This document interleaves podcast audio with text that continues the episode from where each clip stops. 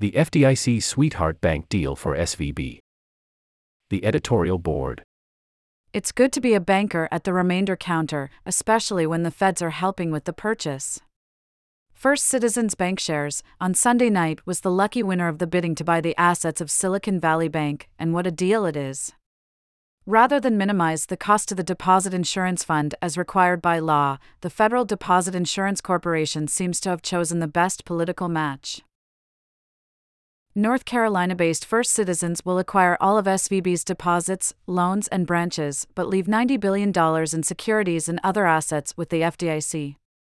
First Citizens will buy SVB's $72 billion in loans at a sizable $16.5 billion discount and share future losses or gains with the FDIC.